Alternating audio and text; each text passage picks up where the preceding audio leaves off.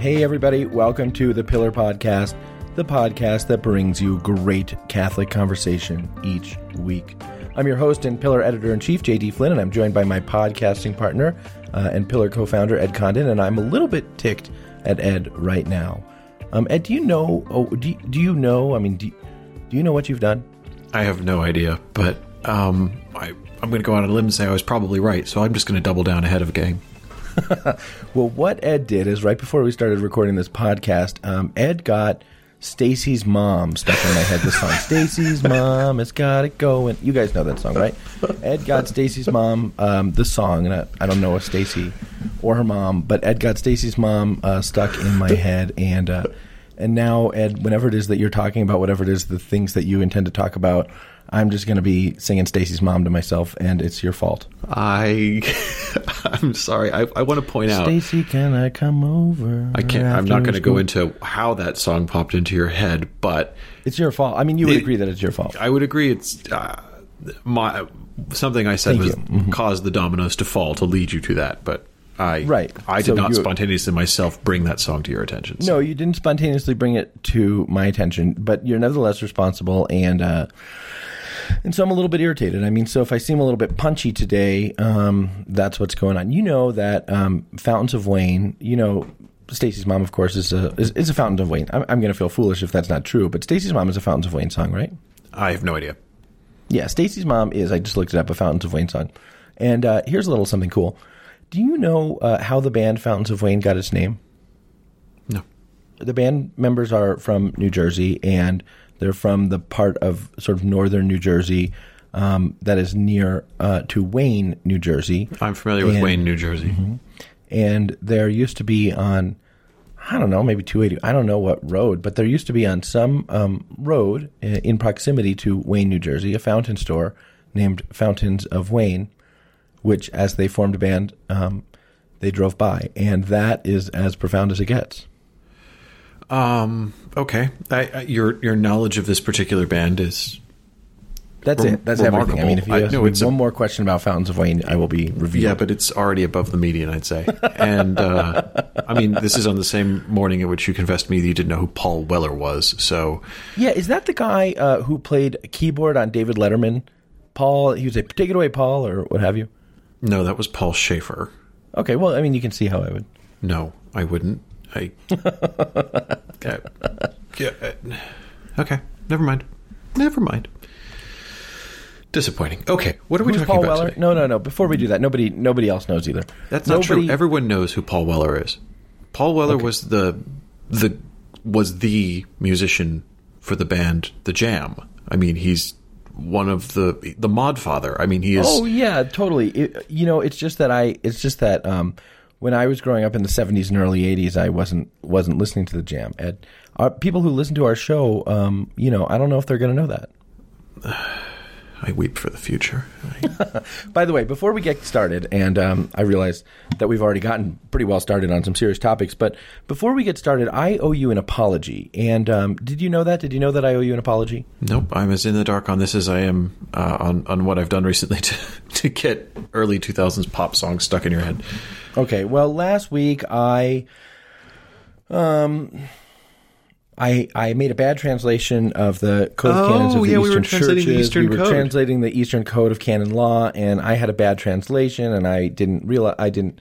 My endings were off in my mind, and those words were ablatives, and I didn't think they were ablatives, and I was wrong. Just the way that I read it was wrong, and um, and a, a number of Latinists have reached out to me both um, with you, but also sort of privately to tell me that I'm wrong. And one such Latinist sort of reached out to me to tell me that if if if I wanted, he'd be happy to sort of go through um, some case endings with me. So that was nice. Um, but I, I, have to admit to you that I was wrong. Your translation was correct. Um, you know, interestingly, your translation is better than the translation that the sort of published code of uh, Eastern Code um, uh, has as well. So, um, Mazel tov, I guess. Thank you. I I mean, whose translation were we using when we were running through it? Well, y- yours, and then I challenged your translation, and I challenged your translation based on my read, and then based on the. I, I suppose that is this probably the CLSA translation. I'm not saying that I'm better than the CLSA because they are a worthy. I wouldn't say that. I wouldn't are- say they that. are very I would not say such things if I were you. I'm not saying. I'm saying. I'm not saying that. The CLSA guys is the Canon Law Society of America. Are as canon lawyers are sort of professional trade associations. So you know, um, and I like to, um, I- you know, I don't, I, I have enough, I have enough um, enemies at the moment. Enough people who are just who are unhappy with um, the songwriting combo of Condon and Flynn, or Flynn and Condon, if you will. And I don't need to add the Canon Law Society of America, I- I have the no intention. Professional society of which I have been a member since I was 22 years old. I do not need to add them to our list of nemesis. So please do not say that you are I'm better not. than the They're an. August institution. I, I I have at different times in my life been a member. I some of my best friends are members of the I CLSA. actually, JD. I actually think some of my best friends are members of the CLSA. Um, I think actually, so are mine. But I actually, I think my membership has lapsed. I think I forgot to send them money last year, so I think, I think I have to re up my uh, my membership. But I, I consider myself, nevertheless, to be a member, and I just I don't want to add them to the. Um, No, if you had told me at the time when we were doing dueling translations that I was up against the official CLSA translation, I would have immediately yielded. I would have lost the courage of my convictions, and I would have said, "Well, I must be wrong." Well, you weren't wrong. I was wrong. The CLSA was uh, seemingly mistaken, and that's that's the way it goes. So um, well done. And I, I, I, I told those who told me this that I would acknowledge this to you on the show, and I don't want to um, be a welcher, so that's what it is. Well, it's very big of you, and my Latin is very poor, so that I that I read it right was more luck than judgment. Well, here's something about Latin, and actually, you're you're better about this than I am.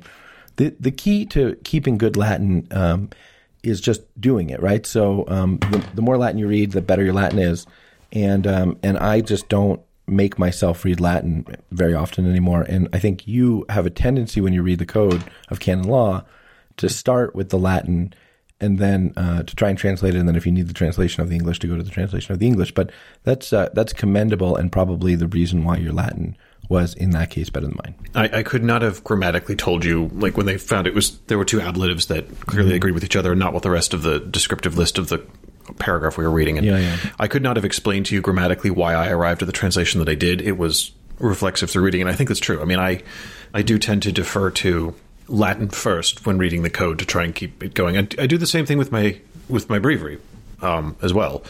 Anyone who's got uh, the Universalis app, you can set it to side by side Latin and English to do the liturgy of the hours, and I and I do that again, not because I'm worthy or anything like that, but just because you know if you if you keep the daily reading up, it you know it just keeps the habit alive, I guess. I think that's right. Yeah, I think that's right. Okay, great. Well, there are plenty of other small talks that I would like to have with you, but um, you know, uh, if we have too much small talk, we're going to hear it. If we ha- don't have enough small talk, we're going to hear it. But at any rate, we'll we'll come back to the small talk. I there are things that I want to talk about going on in the life of the church, and one thing that I'm kind of excited about is we're going to talk about something cool. We're going to talk about some good news, which you know, I mean, we don't always we don't always do. Um, but uh, there is something cool that you reported on this week um, that is kind of a, um, a new development in a sort of trending movement within priestly formation, and uh, and I think it's cool, and we can kind of talk about what it is, and then we can talk about yes, there's some inside baseball and some politics connected to it, and we can talk about those. But let's just talk about the thing first. Yeah. Okay. So the the thing that I think you're talking about is um, the uh, the beginning of the academic year this week. No, I'm just kidding. You, yes, that's the thing. Okay. Uh, the the academic year began in many places this week, uh, including at uh, the Seminary of St. Patrick's in Menlo Park, California, in the Archdiocese of San Francisco, where incoming students uh, studying for the priesthood, either for the Archdiocese or for other dioceses that send their seminarians to St. Patrick's, um, are beginning a, a new program of formation that Archbishop Cordileone has instituted what we call in the game a propedeutic year or a spirituality year to kick off the the new classes seminary studies. And what this involves basically is before you get into the academics before you start taking philosophy or theology or anything like that they're spending a year doing what Archbishop Cordileone told me he wants to think of as sort of a novitiate for the diocesan priesthood. Um, uh, and he also called it sort of a year of um, cultural detox that you know people are coming in out of the world out of living in the world which is everything that it is these days.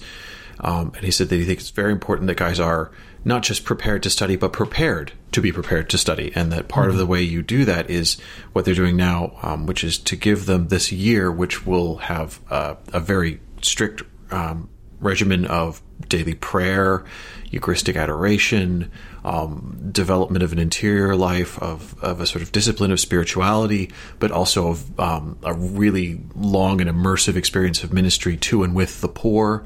They're consistent. So it's so like it's not like they're going to go on a long mission trip, but sort of consistent mi- ministry to the poor during the course of this year. Right. Right, um, yeah. A series of long retreats, you know, the spiritual exercises of St. Ignatius, and, and also a technology fast, which is, you know, I thought really cool. Um, you know, no no phones, no computers, no social media, none of that stuff for six days a week. I think they get a, an hour or two on Saturday morning to, you know, answer emails and catch up and stuff. And that the purpose of all of this is so that uh, you you form healthy spiritual habits and discipline, and also fraternity, because the class is living separately during this year.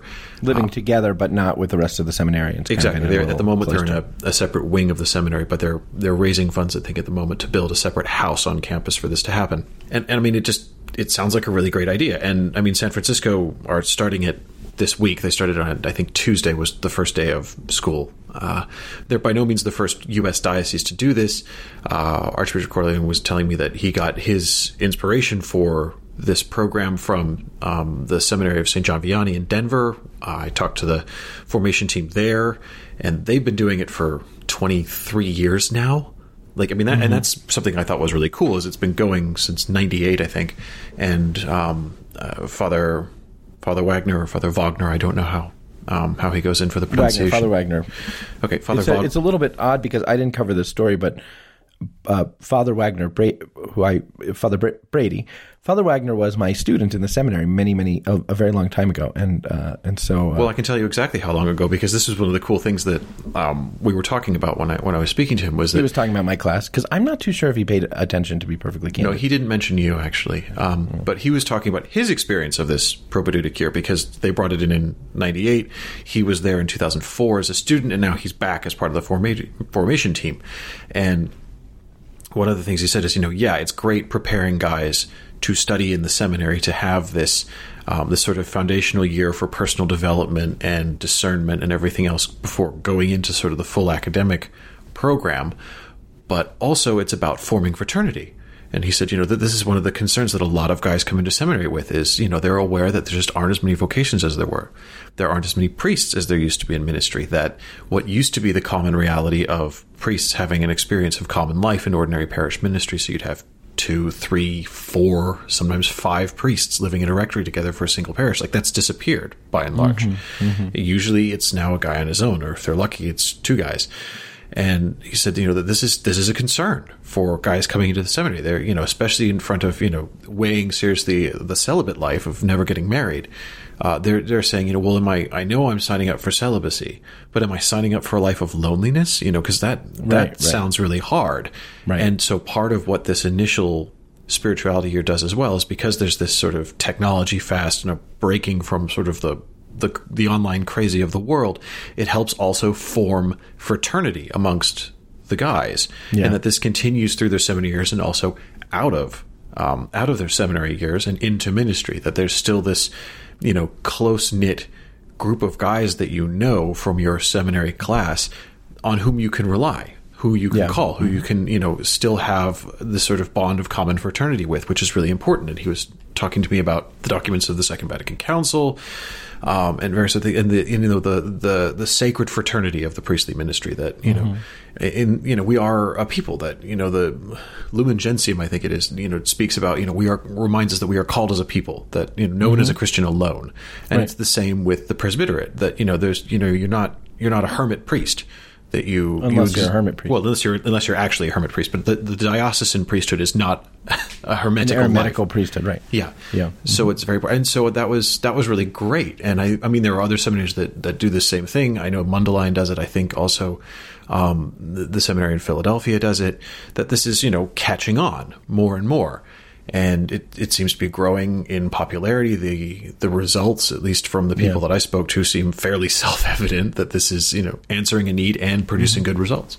I'm I'm pretty interested in the results. Uh, just yeah, I, I, just to sort of fill in a little bit more of the history, actually, because I, as you might know, kind of live in Denver and have done various things kind of around the seminary, and so I've been sort of watching that spirituality year here. grow, and I've been glad to see that you know Mundelein launched one, and, and other places have launched one, and now the, now St. Patrick's has, has launched one um, uh, because I've seen um, I've observed. Um, the, the the sort of long term, I think, benefit of it in, in priests that I know who I who I saw sort of go through it as early seminarians, and the idea of this spirituality year is just um, as sort of Archbishop Cordileone said, a kind of um, novitiate. And by that, I think he means a kind of immersive period um, oriented and focused on the development of the interior life. Um, that's what a religious novitiate is supposed to be a really immersive, intense, um, not sort of emotionally intense, but a, a, a, intense in sort of structure um, period that is designed to develop the habits of prayer that can become lifelong habits of prayer. And you know, there are a couple other things that I, I don't know if this is true at the um, at the uh, it will be true in the San Francisco one, but um, there are a couple other things that I've observed in seminary spirituality years that there's a component of um, of of manual labor, of physical labor that is both sort of um, routine and and and uh, and humility and those kinds of things of doing of having a set of um, sort of ongoing kind of maintenance and cleaning and those kinds of things tasks, and then also the physicality of it. So one thing about this is that the a spirituality your house is um, is a house of a bunch of guys, sort of like somewhere in, probably mostly in their twenties. Um, it's just a house of a lot of you know energy and testosterone and these kinds of things. And so to have uh, uh, to develop a healthy interior life, a healthy prayer life, is also to develop healthy uh, physical habits, right? I mean, so to just be to just have uh, both sort of labor and recreation and exercising recreation, these kinds of things. So um, all of those things together, it, in a certain way, um, the spirituality, I think, is is designed, uh, you know, and, and, I think Archbishop Cordileone was talking about the human formation component of it is designed, I think, and seminaries are learning this more and more to develop like a whole set of things that could correlate to a healthy humanity that uh, that people don't, I think, often have the, the opportunity to kind of uh, get. Um, or, or, people less and less have the opportunity to get in fractured families and the influence of kind of like TV as a babysitter and and, and, and these kinds of things. And even uh, if nobody teaches you how to pray, you you don't learn how to pray. I mean, that's just certainly the experience of my own life. That um, how that um, one sort of intuitive sense of how to pray, or the sort of natural or even supernatural religiosity that comes without direction or help or formation, um, only goes so far. The fact is that learning how to have a committed relationship of prayer is not just building up the habits, but sort of learning what to do with them. Like I, I remember, um, you know, inviting a friend to come with us to Eucharistic adoration, and you know, we went and they thought it was beautiful, and you know, they kind of were impressed. They'd never seen anything like that, and then the guy kind of leans over to me and says, like, well, "What do I do?"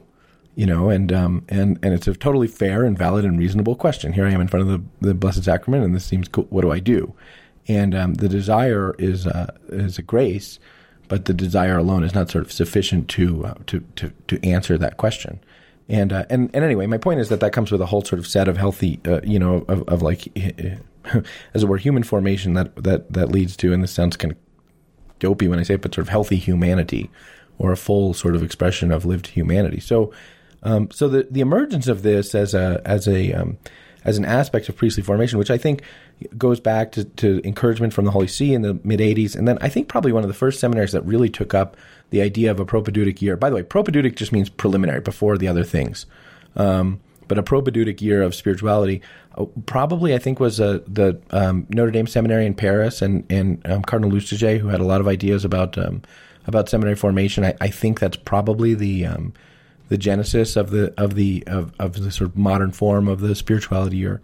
But this idea of sort of immer- an immersive period of Christian formation and especially spiritual formation is awesome. And uh, you know, part of it, you hear about it and you sort of think, well, of course, why wouldn't every seminary want this? And we can actually talk about why every seminary wouldn't want it. But also just sort of like, um, in what ways can can an idea like that, the recognition that young people who want to live the Christian life would benefit from that, translate beyond seminary formation to a sort of broad set of formation. I mean, like when I kind of uh, talk with people about spirituality years, the thing I'm most interested in is like how might the church extend the notion of a spirituality or beyond priestly formation into the formation of ordinary Catholics? No, you're absolutely right, and I, I mean, this is one of the. It, it's an interesting thing that it, you bring that up because when I was talking to Archbishop Cordileone, that's one of the things he said is that this is about um, th- this is in a way about best practice. This is in a way about doing the most that you can for these guys as they're coming in and looking forward to the best possible formation you can give them. But it also is looking to address what he called the signs of the times that there's there are clear needs. And you know, he was saying that you know, there's a, there's a certain level of spiritual formation in catechesis that perhaps in previous decades or in previous generations, really, uh, there was a little more of that you could expect. It's sort of just coming out of baseline Catholic family and parish practice that you don't necessarily see now. And so there is an element of sort of remedial formation uh, prior mm-hmm. to entering seminary that this sort of initial phase, this initial year, would would give. But of course, if part of you know the natural conclusion that you come to saying well if this is addressing a sort of remedial lack of something that you know you used, used, to be present or at least used to be more normal and isn't there now that lack isn't just present in the guys presenting themselves with vocations uh, in, right, in, the seminary. It's present for everybody. So everybody mm-hmm. needs this that it's and and I think this is absolutely true. You know there's I mean when you think about our our grandparents generation certainly would have I think in as part of ordinary Catholic parish practice would have had a a more set, a more normal understanding of various kinds of uh, prayer life and devotionals, even if not necessarily perfect grasp of all the theology behind it. But there was a sort of more normal practice of personal prayer. Um, you know, you, you hear the sort of apocryphal stories of, well, what do you do during the old, old mass? Well, you pray your rosary. You know, that there was, there was a reflexive understanding of how you, of how to pray mm-hmm. and the cultivation of an interior uh, life that way, even if it was just sort of reflexive and, and, and sort of at a basic level. So I think recovering that for the average Catholic in the pews is is not just needed; it's just you know it will be of incalculable benefit to the good of souls. That you know my interior life is garbage half the time, and I try and pray as often as I can. That you know we we need this, we all need this, because you can't make sense of the world um, externally if you don't have an internal life, if you don't have uh, a, spirituality, because it's through that sort of personal spiritual life that you begin to form the real dialogue with God through prayer. That that's how you develop the the sort of quote unquote personal relationship with God that you know can can be the foundation for one hopes sincere conversion of heart. Uh, yeah, I don't know how much it, I think it is recovery.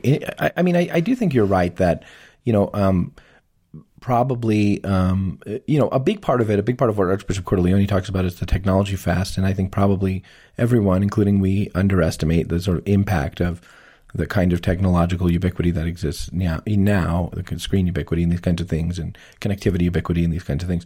I think we radically underestimate the sort of um, broad psychological and sociological changes that it's affecting. So in that sense, yeah, I think in the past, those things being absent, um, and the sort of existence, uh, the more frequent existence of popular, you know, various kinds of popular pieties that I think are important, and, and those things translating into private devotions, all of that is true. But at the same time, you know, it's also true that the Second Vatican Council ar- articulates something which is not novel, but which is newly expressed and newly emphasized, namely the universal call to holiness, and the idea that um, it, it's not a new idea, and all you have to do is read you know introduction to devout, devout life or any other spiritual master to recognize it's not a new idea that all Catholics, all Christians are called to divine intimacy, but there is a way in which um, I think an understanding of the importance of developing, um, continuing to develop and continuing to grow um, in the interior life, and then for that to sort of flow out into um, evangelical and apostolic activity is sort of, I think, being reemphasized or respoken of in a new way. And the other thing is, I, I don't think that the, the, the attraction of something like this is that it's a sort of like return to a, a, a fetishized past, which I know is not what you're saying. But I think there's a way in which something like this could be perceived to be like something like that, and more. I think it's uh, um, being equipped for um, uh, having both like the resources and habits and defenses in a certain way for engaging in the modern world and, and like appreciating the uh, the unique challenges of modernity especially sort of technological challenges and those kinds of things, but also having like the certain kind of like um, limits, interior limits, and and um, and interior sort of disciplines that allow one to be in that without being of that. Yeah, I think that's right. I I, yeah. would, I would agree with that. And so, what I've kind of been wondering about, I, I want to talk about the politics and, and inside baseball of this in a little bit, but what I've kind of been wondering about is like, what I mean, Ed, uh, w- there is not um, a, a, sort of um, secular analog of the spirituality year, by which I mean a lay analog of the spirituality year. Oh, a lay Um, analog. I yeah, a second- lay well, analog. I Se- suppose it would be that sort of bizarre BS of mindfulness. No, no, no, no. In fact, it depends how you're using secular, but in a certain way, the spirituality year is a secular analog. It of is for secular novitiate, and that clergy, is for yes. secular clergy. Um, Yes. but I so so it all depends how you're using the word. But there is not a lay, um, a, a, an immediately coming to mind lay analog um, for me of a spirituality year. I do think there are ways in which some lay people have the benefit of sort of immersive experiences in spirituality. People who spend time kind of in missionary or you know committed missionary or apostolic work for a few periods of time, or people who um, uh, you know kind of absorb the cult if they go to a sort of a uniquely um, and devoutly Catholic college, sort of absorbing the culture of that can become sort of the beginnings of these sorts of things. But I've been sort of thinking like for for people who want to have the same uh, sort of benefit of developing the interior life.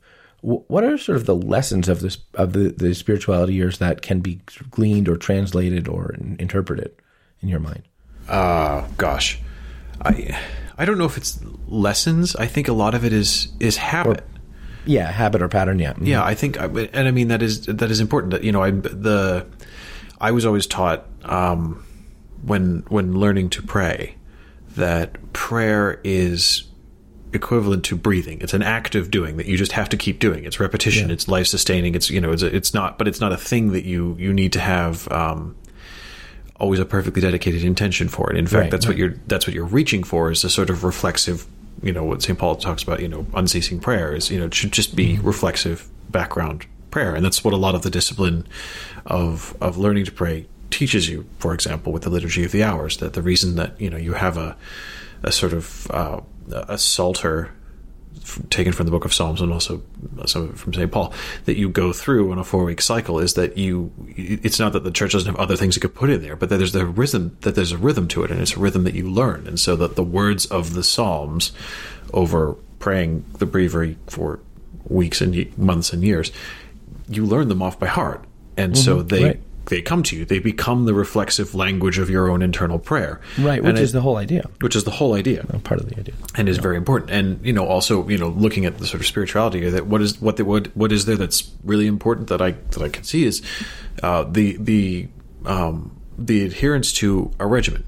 That you know, you get up at this time, you do a holy hour, you go to the tabernacle, you go to mass, you know, and that you know, okay, fine, lay people don't tend to have the luxury of being able to to do all of this under one roof and in a dedicated way. But you know, you can form habits good habits right. gradually and you know you can you know, maybe you can't get to mass every day maybe you can't make a holy hour every day but you can you can find 10 minutes to do a rosary Right. you know and you can you can build uh if you like a, a discipline a personal discipline of prayer that way which i think it, it's helpful i mean i remember um i was talking to a spiritual director uh once and you know the the thing of daily prayer and the and the regimen of prayer that I was trying to um, have take hold of my life, you know, and I said, well, and I, you know, I, he said, well, have you been praying? And I said, well, you know, Sure, kinda.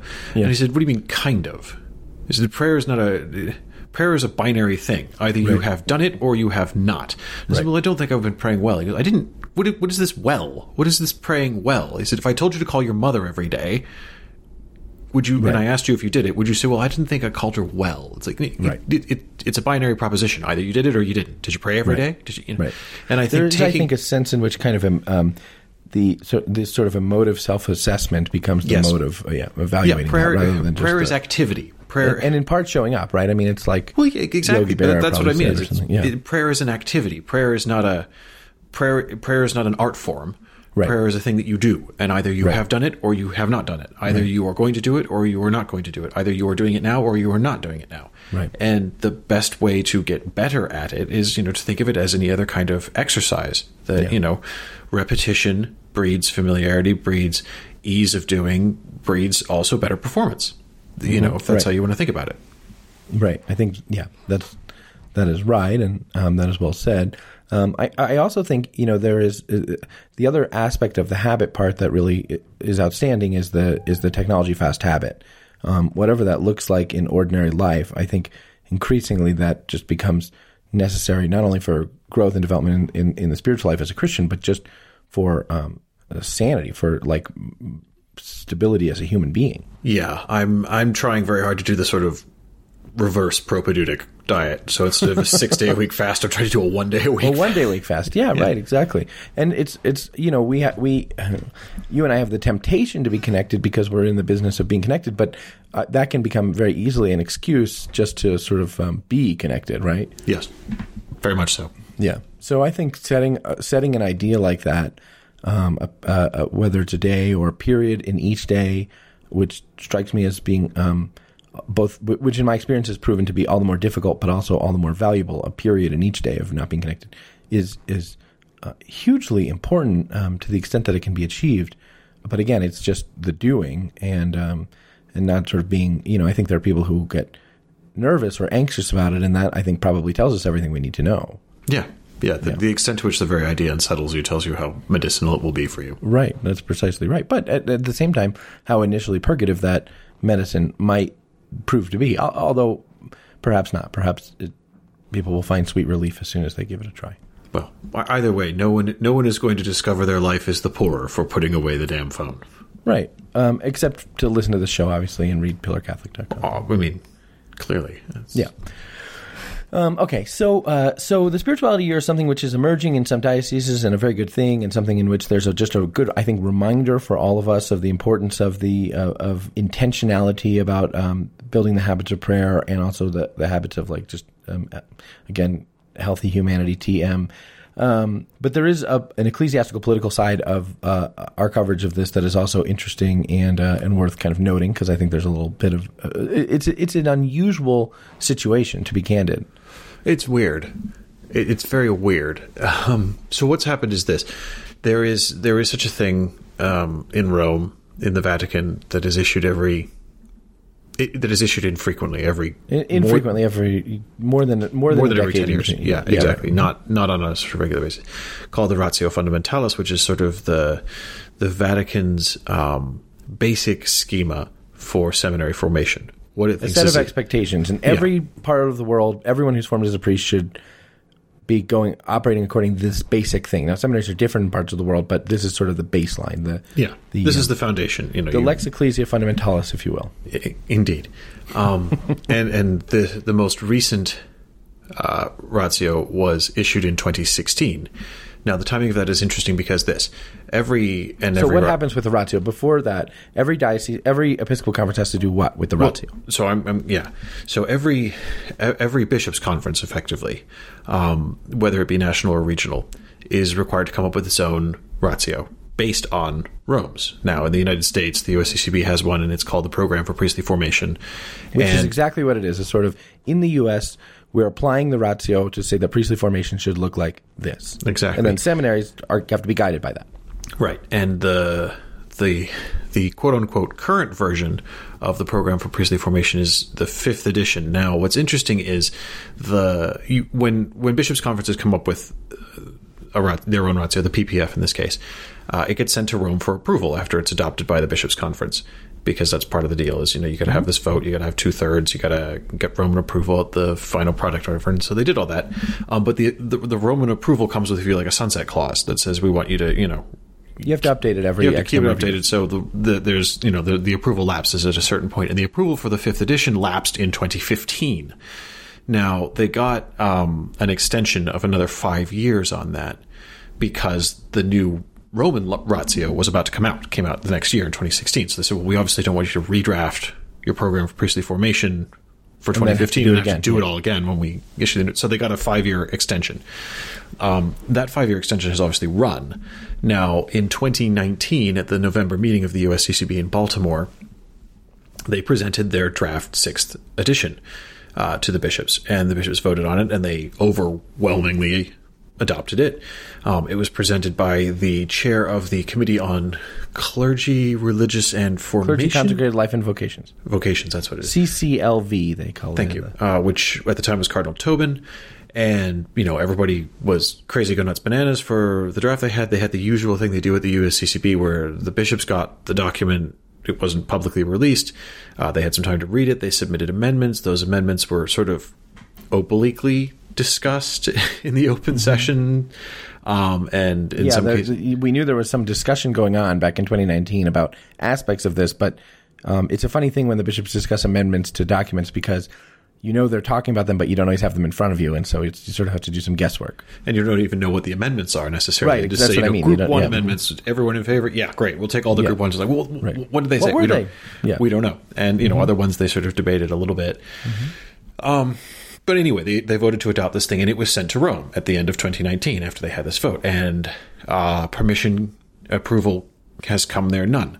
And so there's this sort of holding pattern on the PPF sixth version. Because they sent it in 2019, and it just hasn't been. You'd expect it to come back six months later, and it just hasn't come back. it just hasn't come back. And meanwhile, the the technical approval for the 20 um, originally the 2015 one, the fifth edition, has now run over because that was only valid through 2020. And so everyone's just kind of saying, well, where is the PPF? We need it. And so we've we've talked to a lot of people um, around the around the approval process, around the drafting process. Um, you know, formators in different seminaries, bishops, that sort of thing, who you know are A all lot of people kind of connected to the process. yeah, people who are feeding into all of this. And one of the one of the sort of sticking points, one of the issues between Rome and uh, the USCCB on this is apparently the propedeutic year, which the 2016 Vatican Ratio says, you know, this is this has got to be a year at Says least. every seminarian must go through a propedeutic year. It must be uh, no no less than one year, no more than two, and it must be at the beginning of their formation. Right. And it must be a dedicated year of time to spirituality. Right, and there's, And then there's sort of it's the job of the Episcopal conferences to sort of make more rules, and then the job of seminaries to apply it. Right, and there's, I mean, there's obviously it's a Roman document, so there's certain caveats about you know, in special Exceptions can be made, and yeah, yeah, whatever. But at least is what we've been able This to is piece the together. ordinary way of things. Right. Yeah. But from what we've been able to piece together, watching the tapes of the 2019 meeting where they were debating these amendments, albeit obliquely, um, talking to formators and bishops and staffers around all of this, um, what what's come out is the USCCB draft for the sixth version of the PPF seems to want a, a lot more flexibility on what we're what they're calling the propedeutic phase rather than year. so that someone could do the propedeutic period, which I think the ratio talks about sort of these periods too, but someone Yes. could do the propedeutic period at the same time, like that it might be possible according to the PPF for someone to do the propedeutic phase at the same time they're doing other other kinds of spirituality or other kinds of formation or something like that, that it could overlap with other kinds or that there could be other adaptations. Someone asked me, oh, could it possibly like be broken up into summers? I don't think so, but th- again, there's a great deal of flexibility, and the idea of the USCCB was we don't want to be overly prescriptive here. Exactly. Uh, and, and Cardinal Tobin said that in, in the sort of presentation of the thing that the, the sort of guiding light of the whole drafting process was was to be as least prescriptive as possible, so that Right. individual seminaries and dioceses or whatever could could adapt things to what. But it seems that Rome would like a little less um, of the less possibility of adaptation. Yes, exactly. So basically, the conflict is, or the disagreement is, the U.S. bishops in their sort of implementation of the Roman rules are saying, yes, we understand that there should be a propedeutic period, but we want our document to allow for kind of any number of ways in which it could be. Yes, it should be done. Yes, it has to be no more or less, you know, not, not less than a year, but we want there to be flexibility so that it could potentially overlap with other kinds of formation, like years of classes, or that it could be broken up in other ways. Um, in part because I think, and and then Rome is saying, as insofar as we can tell, as our sources are telling us, Rome is sort of pushing back and saying, no, the idea is a dedicated year and not kind of um, that the propedeutic period would be would be coter- coterminous or run co- concurrently with other things. This is essentially why the USCCB's PPF has not been approved, insofar as we can tell. Right, and it's very weird that that we've reached this point because it's it, it's a very strange sort of bottleneck of um, discontent because Rome is all in favor of a dedicated propedeutic year. It's there in the ratio. Right. Um, U.S. bishops are clearly increasingly in favor of a propedeutic There are some U.S. bishops who are going forward with this and saying it's great. And the I've biggest seminaries in the country are bringing this Right, in, mhm. and you know, Yeah. and we've talked to formators in seminaries that have them. We've talked to formators in seminaries that don't have them, but would want them. And you know, like it's hard to find someone who doesn't want this. Yeah, but I think there might be a concern. I've been thinking about this. Well, Why no, would there, there, there are concerns, but I mean, and that's the interesting thing for me is the concerns seem to be very closely held, and they don't seem to. Um, they seem to be a minor. It seems to be a minority concern that you know it does. For example, it does involve adding a year, a calendar year onto formation right at the front. You know, so it's an extra year's formation, an extra year's living expenses, an extra year's, you know, whatever. It's it's more. It's an extra year if you're, you know, I think dioceses that are concerned about expense might be concerned, oh, it's going to cost us an extra year. and dioceses that are concerned about vocations that don't have a lot of vocations might feel like, oh, guys aren't going to want to come here and do an extra year, and if we can make it shorter. I, I don't. That's not my experience with seminarians. I think I've never met a seminarian who was looking to get out as fast as he could. it was like I need to. Yeah, I mean, I just need to. I, I need to hammer through this. I'd like to do the accelerated program. Nobody's don't looking for the two-year associate's and degree in nobody's priestly totally- ministry. Nobody's sort of, I think, just assessing things like that. They feel called to be a priest, and if they feel called to be a priest in their diocese, they contact their diocese, and you know, um, it's not like. So I, I'm not so sure about that. I do think though that money w- may well be a concern that it's more expensive, and then a concern that. Um, I think I think there could become a concern that you know um, for seminaries, which if you're a diocese which operates a seminary, you know you have to um, keep that seminary open, and part of the way that you have to keep that seminary open is make sure that other dioceses continue to send their guys to you. And so, if um, if there are dioceses that are not doing it right now, I think there could be concerns. Well, if we add this into a whole year, and other places are flexible or something like that, you know, we may kind of lose dioceses. Now, that doesn't quite make sense to me because I think if it's universal for everyone, that doesn't remain a Right. concern. Well, but and also the the general trend seems to be in the opposite direction. Like when I was talking to Archbishop Cordileone, he was really clear. Like you know, I didn't just wake up one morning and say I'm going to install a propedeutic here at the beginning Mm-hmm. of seminary formation for St. Patrick's. He said he'd been thinking about it for years. He really started thinking about it at the beginning of last year, and that the first thing he did was he contacted all of the other bishops who send their guys to his seminary. said, What do you think about this? Yeah. this is what we're batting around. And every single one of them, he said, was totally in favor. Was saying, yeah, we need this. Do it. You know, bring it in. Like, Uh, but this is the thing: is you know, I I, I understand the the hypothetical concerns that could be raised about this. I understand mm-hmm. why some places might have reservations about time or resources or money or space. You know, things like. I get all that. But finding someone who actually seems to have these concerns is very difficult. And I'm not saying that to say, you know, well, they're, you know, they need to just come out of the woodwork and say what they think. I just mean as a, as a function of minority versus majority opinion.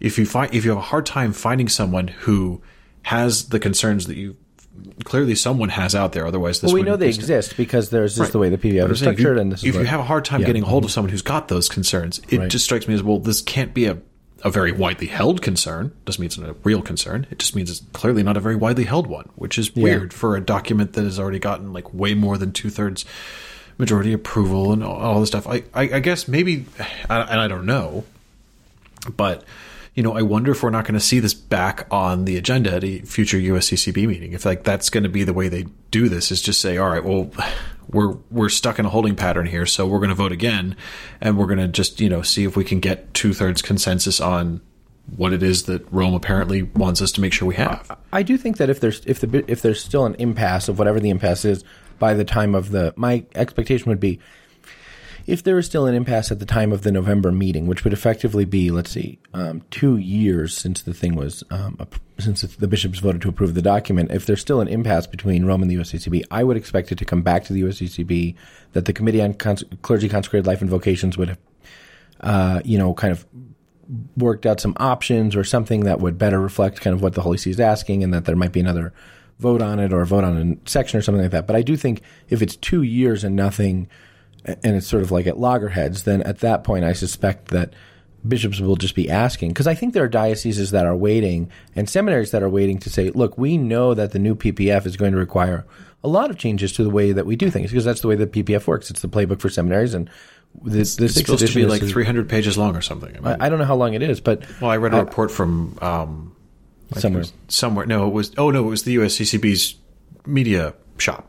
Oh. Um, at the time of the 2019 thing, they called it like it was 280 some pages or something like that. Okay, so, So it's a yeah, big so it's a big thing, and it has a lot of details. And so I, I know there are seminaries that are saying, um, w- we know this is going to require a lot of changes of us, but we're kind of waiting until the PPF gets the recognitio from Rome to implement them, which would include a propedeutic, I suspect. Um, and so um, I think for if there are seminary rectors and bishops who have seminaries who feel like they're kind of in this holding pattern, eventually I think that it's probably going to come back up on the floor of the conference. Do we understand, you know, uh, what we can do or what needs to be done to to resolve this? Yeah, Yeah. it would be interesting to see. It will indeed be interesting to see.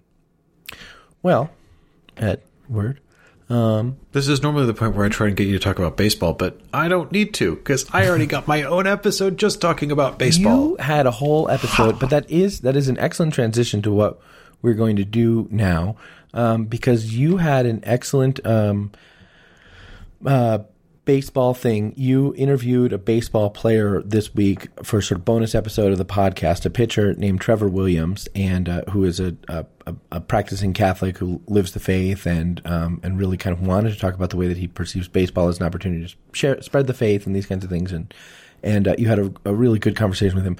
I don't know if you got this feedback, but a lot of people told me that it was interesting to hear you kind of like uh, uh, kind of fanboying a little bit on the on the podcast. Um, so um, I so that is the feedback which what? I received. I don't w- w- hang on. I did not hear anyone suggest that you were sort of Cronkite esque in your impartiality when you discussed baseball with the baseball fella. I'm not impartial about baseball. Baseball is the superior sport. There's this is look in the same way that you know we we practice impartial journalism to a point, but there are certain presuppositions that we make that the church's teaching that is the true. The church are true. Yeah. And so I conducted that interview with exactly the same presuppositions that we bring to all our work that the teachings of the church are true and right and just. Baseball is the preeminent sport and has, you know, contained within it a kernel of natural and divine truth. And, you know, our conversation went along those lines. I Okay, well, um, one other thing that I want to talk about, and then I will have a little bit more baseball for you um, in in a, in a manner of speaking. Um, next week, and we've talked about this on the show before, but but um, now it's we're getting to it. Next week is the is the first sort of court hearing, the first court appearance of former Cardinal Theodore McCarrick in these um, criminal charges for which he is tried in the state of Massachusetts. So McCarrick is charged. You may remember this from the show or otherwise back in July, but McCarrick, who um, as you all know, was laicized and uh, found guilty of um, committing various canonical crimes related to um, abuse, coercion, manipulation uh, uh, of minors and um, young priests and seminarians. Was laicized, is no longer um, a, a, cleric and, and act, uh, permitted to um, engage in ministry as a, as a bishop or a priest or having rights to um, anything from the church. I mean, as a, effectively a layperson and uh, uh, as a consequence of those things, um, but has not previously faced any criminal charges um, for this pattern of sexual abuse and coercion that emerged in 2018 and 2019. Um, and the reason for that largely was because it was considered that the things for which McCarrick was accused had all passed the statute of limit, the criminal statute of limitations in various states. Um, but last month, a Massachusetts prosecutor saw to it that McCarrick was indicted and charged with three counts of um, indecent um, uh, assault and battery of a person over 14, which is effectively the sexual assault, um, one of the sexual assault statutes uh, uh of, of Massachusetts. So effectively sexual assault. Um, McCarrick was charged with three counts of sexual assault um, for allegations that he sexually assaulted a family friend, a teenage boy, at a wedding reception in Massachusetts in 1974. 1974, you say? That was a long time ago.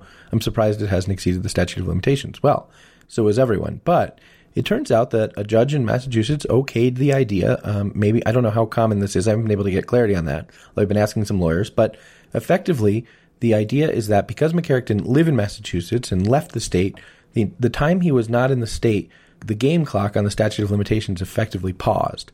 And so um, this alleged crime is still within the statute of limitations because of that pause. That's a unique thing um, uh, for the. It seems to be a unique thing again. Although again, I haven't been able to understand how common this is in Massachusetts. But that means that McCarrick is charged with these crimes. They each carry with them a sentence of five years, which means that if he were found guilty of all three of them, he could theoretically be uh, sentenced to 15 years in prison. Although since he's 91 years old, that seems unlikely.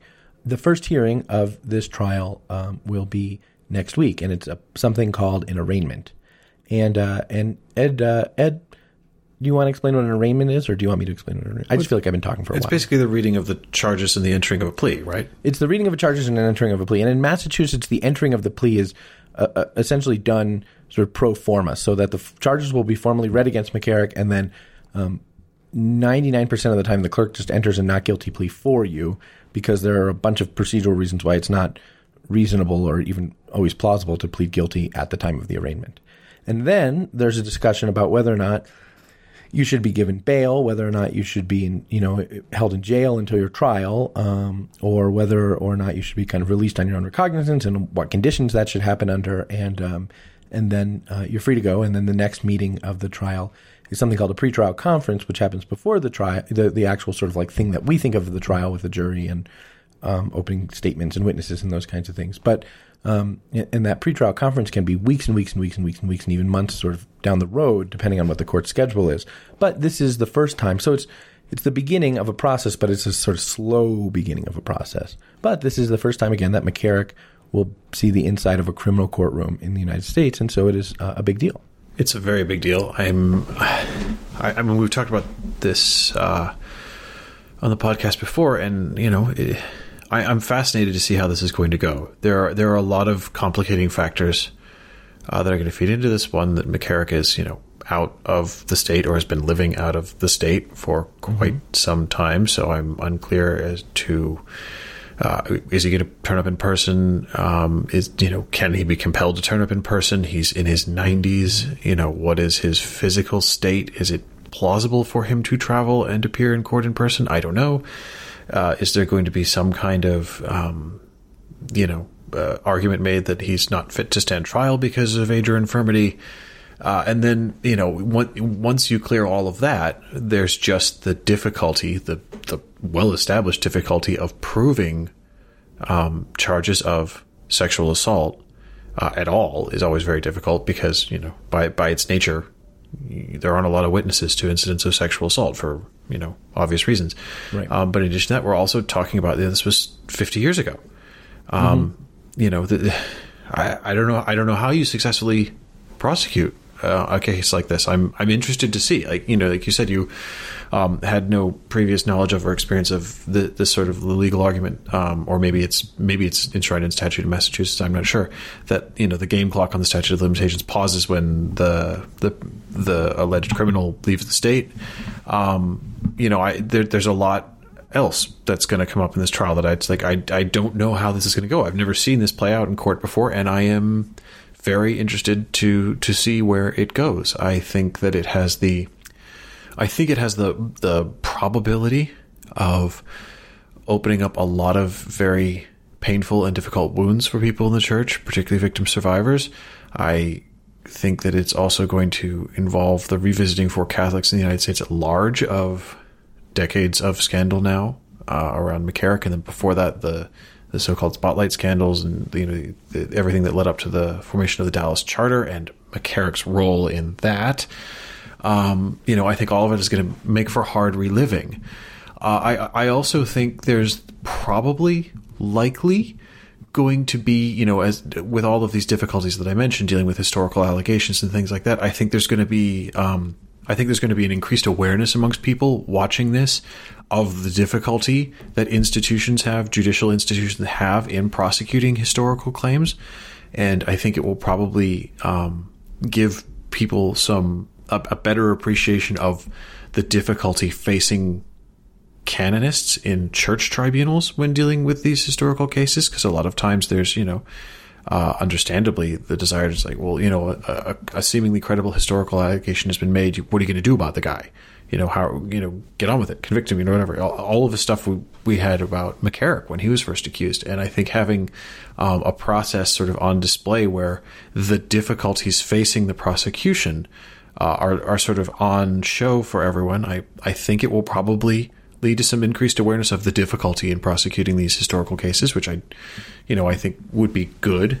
Um, you know, I think would be beneficial for for us to have a wider cultural awareness of you know what are the problems in trying to deal with this so far removed from the actual events, which you know not only should inform people's understanding of how cases are proceeding now that are historical, but also underline and this is why we have to deal with it right away. Well, that for sure. I mean, this is why we have to deal with it right away, but I, I, would add some caveats to that. First of all, I'll just say kind of what my own prediction is, and then I'll come back because I, I, I think there's a piece that you might not be thinking about, and this is what it, and I'll get to there. First of all, I, am not so sure that we're going to get much past the arraignment. Um, McCarrick is 91. There's a pandemic out there. Um, I think you know. I, I think it is entirely possible. I kind I asked his lawyer, who told me no comment, but I asked his lawyer if he was going to argue that McCarrick was competent to stand trial, or whether he was going to raise sort of competency issues. In other words, raise the possibility that McCarrick is by virtue of some sort of cognitive decline, no longer capable to stand trial. And he, he didn't comment, but I, I don't think it's outside of the realm of possibility that that argument might be raised. Now, it would the seem the more likely that, option to me. It would seem the likely option, except that McCarrick's lawyer, a guy named Barry Coburn, has told reporters you know, in, in recent weeks, well, we're looking forward to making our case in court and these kinds of things. And that's not the sort of thing that you say if your strategy is going to be to say that your your client is not capable of, of uh, defending himself. So I don't know. I'm sort of six one, half dozen the other, but I, I, would not be surprised if that happened even while Coburn has said things to the contrary. Um, would there be a plea deal? I, I don't know. I mean, on the one hand, I, I think it's possible that McCarrick might plead to some other charges, but the question is, would a prosecutor give McCarrick that option? Um, uh, would McCarrick give, would would a prosecutor give McCarrick that option, or do they want a trial? And it seems, given that everything that they've done to get here, um, it, and the unusual nature of this, it seems like they probably want a trial. So I'm not sort of thinking that a plea bargain is a high high degree of likelihood, although again, not impossible. Theodore McCarrick has not, to my knowledge, ever admitted to anything. I think the chances of him plea, pleading pleading guilty to anything in a civil well, court you know, are he has very said, remote. He has said, "Gosh, you know, if there's any way that I." Gave someone the wrong idea or something like that. Gosh, I feel terrible. So if what, he plead guilty to misunderstanding, were able to plead guilty to something in which he could, at the same time, maintain that he hadn't done anything nefarious, I think he his lawyer would certainly encourage him to do so. But let's say that doesn't happen, and, and again, I'm not so sure the prosecutors are keen on that because this is not you, you don't bring a case like this forward unless you think that you can prove it. It's a it's a it's a, it's a big obviously a, a high spotlight case and these kinds of things. So there's that. So then the question becomes what happens in a trial. If there is a trial, gosh, um, you know, a lot of people could be called to testify in various ways about the patterns and you know habits of life, and a lot more could be learned about McCarrick, but also could perhaps raise you know answer questions that have gone unresolved, even about the way in which McCarrick was protected, you know, in the church seems to have been protected in the church, and the way in which money played into some of these things, and a lot of things that questions that just haven't been answered. So there's a possibility that a great deal of information could come to the fore, but we'll see. I, I guess my point, I guess you know, I've talked to a number of um, of victim survivors of clerical sexual abuse uh, about uh, in in the, in the in the past week about how they see this, and I'll have a story up about that at the Pillar next week. But just as a little preview you know, um, your point about this is why these things need to be dealt with right away, in the sense of this is why the church shouldn't sweep things under the rug or things like that, I agree. W- one thing that I don't think I had appreciated, sort of, although in talking with victim survivors, it comes out over and over again about the way in which statutes of limitations work for these kinds of things, is that it seems clear and it is consistently attested to by um, victim survivors of clerical sexual abuse or other kinds of sexual abuse that it can take a long time to be in a place where one is comfortable just you know raising these issues. Oh, sure. And, I, um, no, to be clear, when I said the church needs to deal with it right away, I mean as soon as they're made aware of it. Well, yeah, I think as soon, yes, unquestionably as soon as they're made aware of it. But one thing that victims, but that just I sort of reminded me of one thing that victim survivors told me, which is that you know one one victim survivor told me that while she uh, of clerical sexual abuse told me that while she completely believes that you know people need to have the right of of defense and that you know an allegation of crime needs to be proven in court definitively before someone is um, you know found guilty and she recognizes that proofs erode over time.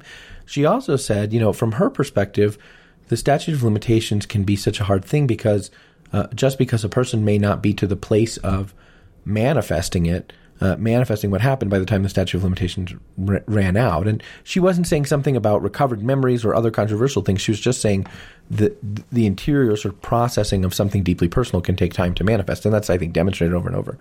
So her point was she, she said, I'm glad that McCarrick can be prosecuted, but she said for her, it's sort of, she hopes the case raises broader set of questions about the sort of justice of criminal statute of statutes of limitations on sexual abuse. And I, I mean, I, in the past, I think I would have said, yeah, but everyone deserves a right to a defense and proves erode over time. And and she conceded all that, and at the same time said, yeah, but the, the, the, it's systematically true that these crimes don't rise to the fore and for, for a period of time. I think that's true too. So I hope that will be part of the discussion. I, am sure it will. And I mean, there are various states, I think New York and Massachusetts are among them, uh, that have been having ongoing tinkering with their own statutes of limitations to widen the the point at which the clock can run in these mm-hmm. cases to recognize that you know someone who is particularly a, a victim survivor from abuse in their childhood teenage years may need decades to come forward and you know f- trying to adjust that window of you know well when does the clock start? When does it stop? How does it run? All, all of that stuff. I'm, I'm, and I think you know I, I mean I am a legal proceduralist. I, I I do believe everybody needs a defense and there needs to be some kind of you know rules of justice that we all agree to play by. Um, but I think also part of that is looking at fact patterns and saying, well, if this is the nature of these crimes and this is the way in which um, they affect victims, and there is a there is a clear pattern of, well, it takes this long sometimes for people to be able to come forward, then that's something you just have to adjust the rules for. The rules for right, exactly. Yeah. Okay. Well, we'll talk. We'll the the arraignment is next week on Friday, so I'm not sure if we'll have recorded the show before it or after it, but uh, we're going to be talking about it. So, uh, so that's that. Um, Ed, before we conclude, um, you interviewed this Trevor Williams this week. You loved it. You loved talking to the baseball guy, and um, and I like to think is- he had fun too. And I like to think I know you like to think that he had fun too. I, I know that you are pretty. It's unusual for you to do an interview and say like we're friends now, but I know you're pretty. But he's a Met, right? Trevor Williams is a New York Met. Uh, he is. So he in is. honor of Trevor Williams and hi and your your appreciation for him and all things related to him, and therefore your appreciation for the New York Mets, Well- we're going to do a little New York Mets trivia now. Ed, what- are you ready? Uh, New York Mets trivia because you obviously you really think well of this guy. You were not journalistically impartial in all ways, and so I pr- can only presume that you love the Mets. uh, I I maintained studious journalistic impartiality. For example, I noted, uh, calling the balls and strikes of his career, that he was at the beginning of the season a pitcher for the Chicago Cubs, which is objectively the best. Uh, They have the best Baseball- record in baseball right now. No, no. Oh, they, have don't. the best They- record sort no, of are- overall in history in No, Major they League are Baseball. or something like superior. That? They are- Oh, okay. So they're so they're the best, but it's not just demonstrated numerically by the wins and loss columns of, of the of the scoreboards. Baseball, JD, is is about Mm-hmm. way more than result. It, baseball is all about how you play the game. It is not. Uh-huh. It's winning and losing is is very much a secondary concern. The real um, school of virtue of baseball is all about and how you play. It- It's like the practice of law that the the process is its own justice. Mm-hmm. Yep. In baseball, the Everybody's a winner. Anyway, but I did note that he started the season playing for the Cubs, and he was on trade deadline day, um, frittered away, betrayed, and sent to the New York Vets. meet York the Mets. Mets. Meet the Mets. Which Step are right up and greet the Mets. a garbage expansion team. Okay. Well, speaking of that, Ed, are you ready for Mets baseball trivia? Oh God. Okay. We're going to do a couple of Mets questions here, Ed, and we're going to see how you do. Ed, in what year were the New York Mets founded? We're going to start with an easy one. Seventy. No, no, no, no. 60, No, you don't 60, like these. You don't care for these people, so I presume that you know a lot about them before you decided not to care. for them. 63? Ooh, very, very close, Ed. I'm very, very sorry. 1962. Okay. Ed, the New York Mets colors, the colors of the team are blue and orange. Why? Mm, because it is ugly. I, I, I sincerely do not know the reason why they. Oh. Well, I'm going to tell you, and I bet you're going to find it interesting. Okay. The colors of the New York Mets, Ed, are blue and orange to pay homage to previous New York baseball teams, namely The Giants and the Dodgers. the Giants and the Dodgers, my friend. Oh well, I mean, it goes to. I mean, they are, as I said, an expansion team. They are, you know, I, I, I assume eventually they will also leave New York. I mean, every every team eventually leaves New York and moves to California. That's Ed, the Mets played their first two seasons in which stadium? Polo Grounds. Polo Grounds. That is correct. You are now, what are you, uh, one for three? One for three. No, that's not very good, is it? Well, I was within 12 months of the year they launched. I feel okay about that. I didn't know the reason for their colors. Well, okay. All right, Ed, let's see what we got. Do you want it to get a little bit tougher? Sure. How many games, Ed? You seem to think these people are not very good at baseball. How many games, Ed, did the New York Mets lose in their first season, 1962? Uh, 94. 120. They lost 120 games in their first season. Yeah, but they won 40, which I mean, 40 was a games. good I mean, year. to win 40 baseball games, Major League Baseball games, that's That not, was a very good year. that's not that's not easy. Ed, what is the New York Mets curse? The no, what they call the no hitter curse. uh, the the curse of the New York Mets is that they are a baseball team in New York, and I mean they they live in the shadow of the Yankees and are haunted by the ghosts of the Dodgers and the Giants. I mean, I. I, in what way is this franchise not cursed, JD? I ask you. Oh boy, um, the Mets uh, have the longest no hitter drought in Major one of the longest no hitter droughts in Major League Baseball. There was a very very long time in which Mets had a no hitter drought, and here's the really interesting about that. Um, there are a bunch of guys who were throwing no hitters, um, came to the Mets. This is the no hitter curse. Throwing no hitters like nobody's business, came to the Mets and stopped doing it. Huh. Who was the first of those pitchers, and then left the Mets and and and Started throwing no hitters again. started throwing it? Yeah, Who I was the first? sincerely, I couldn't begin. I have this is totally unknown to me. I don't, I, I don't His know. baseball card. If you were a baseball card collector in the '90s, as you and I kind of were, this was the sort of pitcher's baseball card that you wanted. But it, it actually showed up in a lot of packs. I mean, it was kind of like an exclusive card that you could actually get. Huh. Well, so here's the funny thing: is I I did collect baseball cards in the late '80s and early '90s, and I still have a lot of late '80s and early '90s baseball cards. Um, but when I was a kid, so ingrained was my loathing for the New York Mets as the North. I'm not, this is not an exaggeration. I swear this is true. That It would have I- been Rangers. He would have probably been a Ranger when you were So getting Nolan cards. Ryan, I'm guessing. Nolan Ryan, it is Um, indeed. It, but yeah, I, when I would open a pack of cards, um, I would flip through it and obviously separate out all the Cubs. And then the second team I would look for is the Mets, and I would throw the Mets cards away. now, it was Okay. eventually explained to me that what I was doing was technically like increasing the relative value of a New York Mets Right, card because right, I was true, taking it. But I didn't care. It felt it felt like the right thing to do.